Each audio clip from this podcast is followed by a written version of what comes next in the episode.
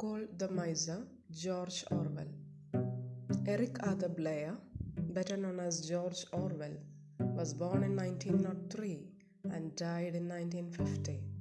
He was an English novelist, essayist, journalist, and short story writer. He was born in Bengal, where his father was a British colonial civil servant, and his mother, raised in Burma, he returned to England with Blair and her sisters a year after his birth. He was educated in London, and he was employed in the imperial palace and served in Burma.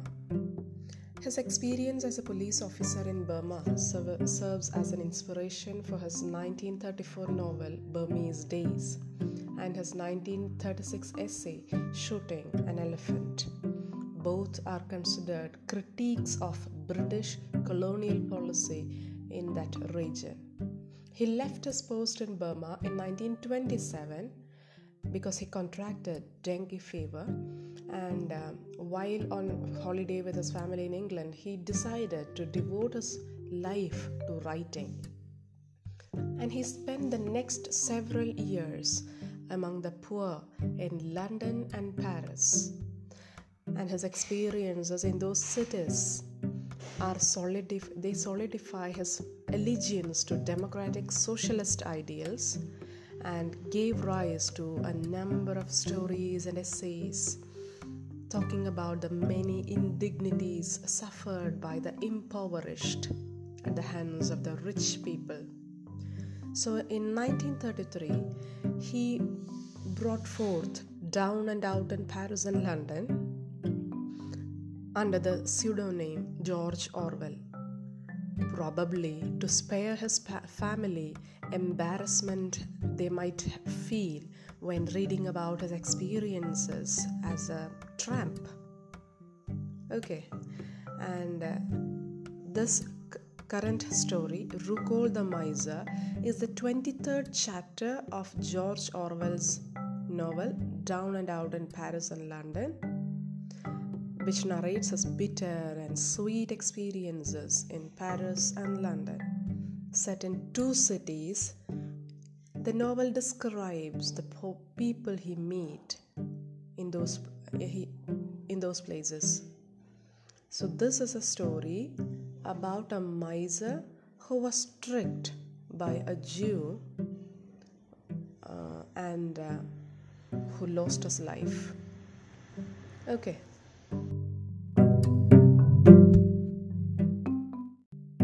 Roucolle the Miser, 23rd chapter of Down and Out in Paris and London, begins with George Orwell's experience in the Hôtel Auberge de Jehan Cottard as a plounger, or in his own terms, a dishwasher. The job was backbreaking, very hard, and as per his estimation, it was completely without purpose. But probably he couldn't pay for the bills. He had to work as a slave's slave.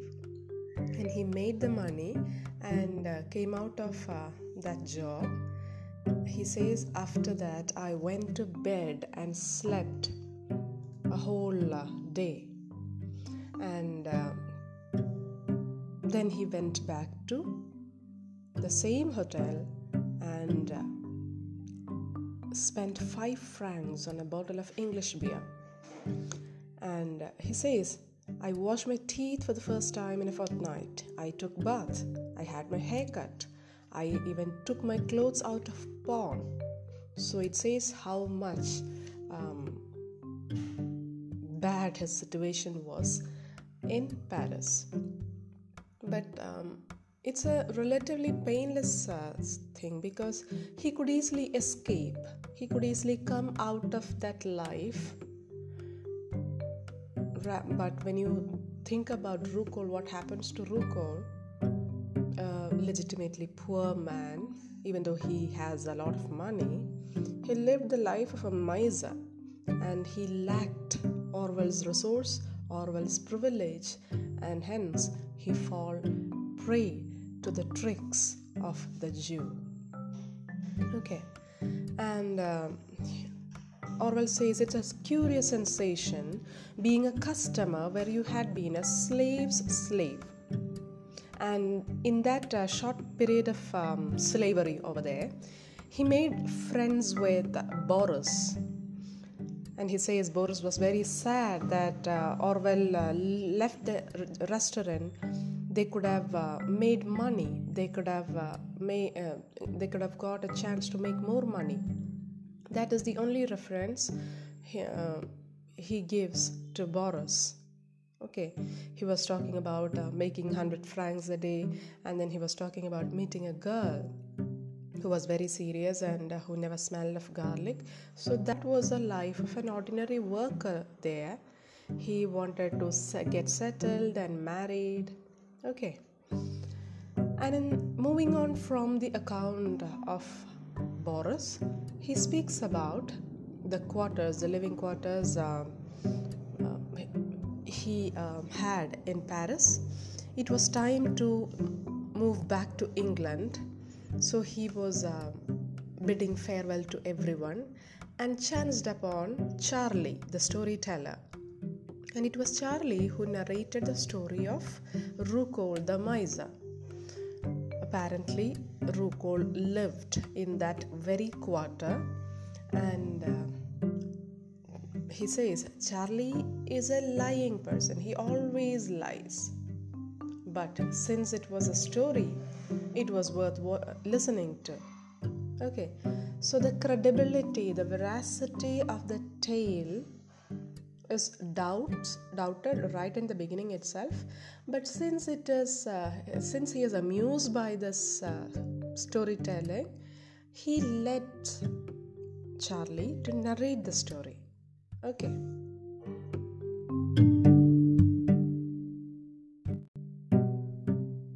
The story begins with an account of when Roucolle died. Rather than an unusual beginning to a story about a person. Roucolle died at the age of 74. That is how the story begins. And Charlie says it was a year or two before Orwell went to Paris. But the people in the quarters still talked about him while Orwell was there. Such an account, or such a beginning, such an opening to the story is probably to establish the fact that it's a true story. Okay, and Charlie says Roucolle was an interesting character. How is he an interesting character? Because Charlie says he went to Lehalis every morning. That's a market, local market. He picked up damaged vegetables. Instead of purchasing meat, he ate cat's meat. And instead of purchasing clothes, he wore newspapers and sack. Instead of underclothes, he used newspapers. And instead of purchasing regular clothes, he made trousers out of sack, and he used the roofing of his room for firewood. The wooden paneling which was there in his house, he used that as a firewood. So this was how he lived. He chose to live his life. So this is kind of a code, personal code he followed, because he was stringent, he was miser. Okay, and all this with 500,000 francs invested. That is why he's a miser. He has money, or rather he had money, 50,000 francs. Still, he chose the life of a beggar. Okay, hearing this, Orwell comments, I should meet him. Actually, I should have met him. I should like very much to have known him, because he indeed is a curious character. But The predicament of misers are always sad. Like many misers, Roucolle also was played by a person. He met his bad end by putting his money into a wild cat scheme. He wanted to double the money. He wanted more to get more money, and he was, tempted by a person. The other characters in this novel, in the story, they are not given proper names. One day, a Jew appeared in the quarter. That is how it's said. A Jew appeared in the quarter. He was an alert and a business-like person, and he met Roucolle discussing a plan. What is that plan? Smuggling cocaine into England. His logic was simple. It was okay. It was easy to buy cocaine in Paris, and the smuggling itself was simple. But that is a business where betrayals take place a lot. The drug cartels, they fight with each other and they betray each other to the customs of the police. And the Jew says there is no danger in the plan which he hatched. He knew a way of getting cocaine direct from Vienna, not through the usual channels, and they don't have to pay any blackmail money also. Okay, and he had another investor also. He wanted Roucolle to invest 6,000 francs. And another student, a young Pole, Pole, with P capital, a student at the Sorbonne University, he also promised 4,000 francs. So altogether, it was 10,000 francs, and they can buy 10 pounds of cocaine with it. And if they are able to sell that in England, it is worth a small fortune. So this was the plan.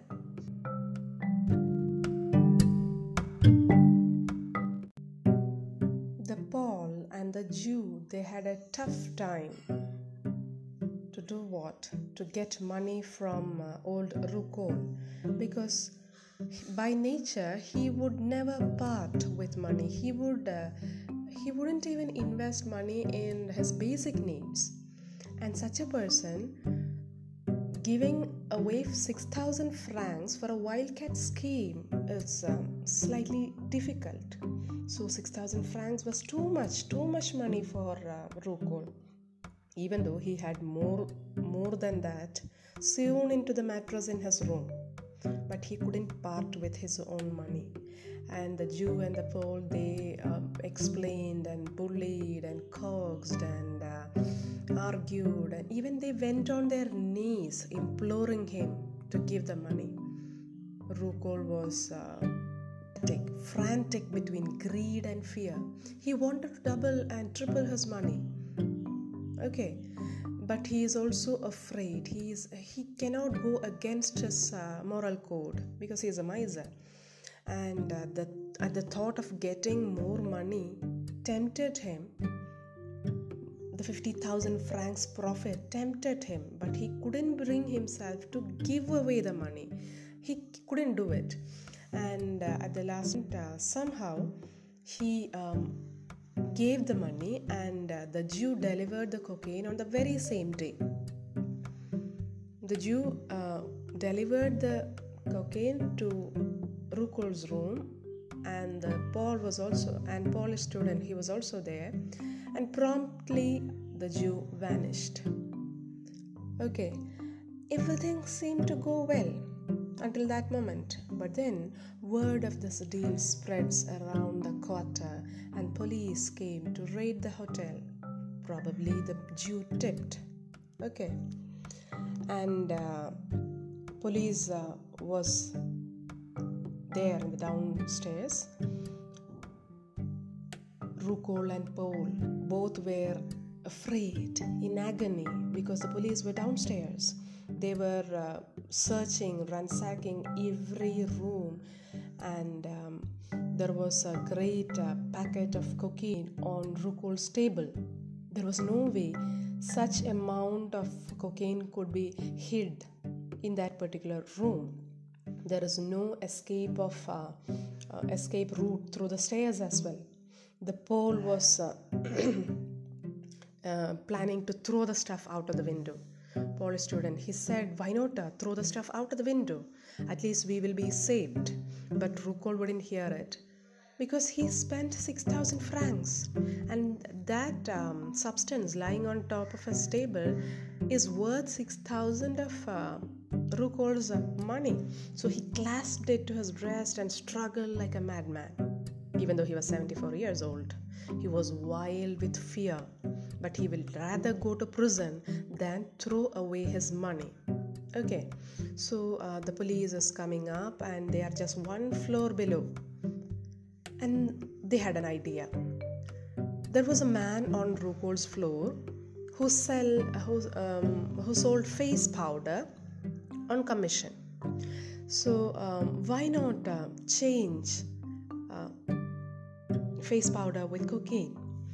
So they have come up with a plan to put cocaine into the face powder tins and escaping police. So the powder was hastily thrown out of the window and cocaine was substituted, and the tins were all, kept. And the tin was openly kept upon the table, Roucolle's table, to prove that they are not concealing anything. Okay.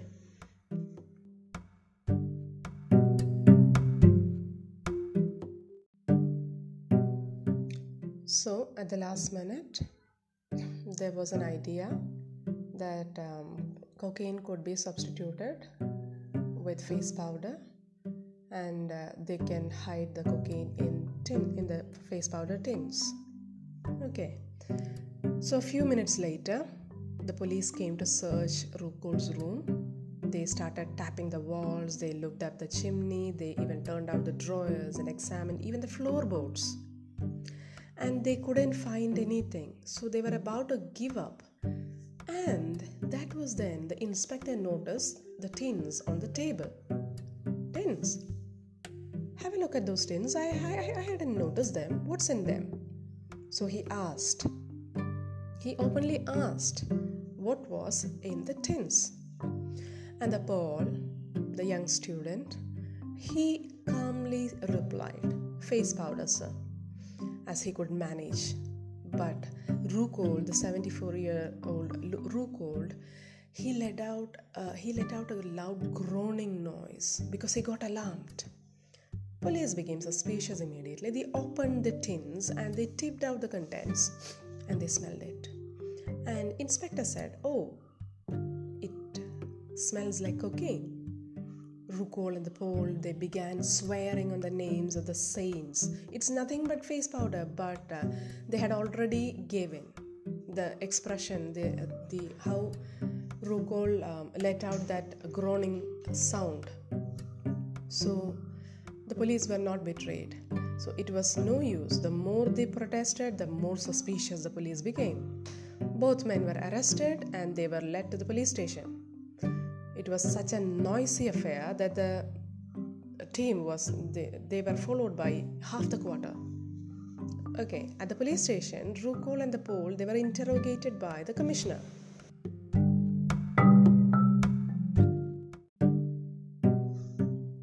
At the station, Roucolle and the Pole, they were interrogated by the police commissioner while the cocaine tin was sent to be analyzed. Charlie said the scene Roucolle made was beyond description because he wept and prayed and denounced Paul. And his crying and screaming were on top of his voice that he could be heard half a street away. So the policemen in they started laughing at him. After 1 hour, a policeman came back with a tin of cocaine and a note from the analyst, and he was laughing. And he reported to his superior officer that it was not cocaine, but face powder. Roucolle and the Pole were released at once because it was face powder. And, they were very angry. The Jew had double-crossed them. and it turns out that he played the same trick on two other people in the quarters. Okay, the boy, Paul, was glad because he could escape. He didn't have to stay in the prison, and he was okay to bear the loss of his 4,000 francs, but he was utterly broken down.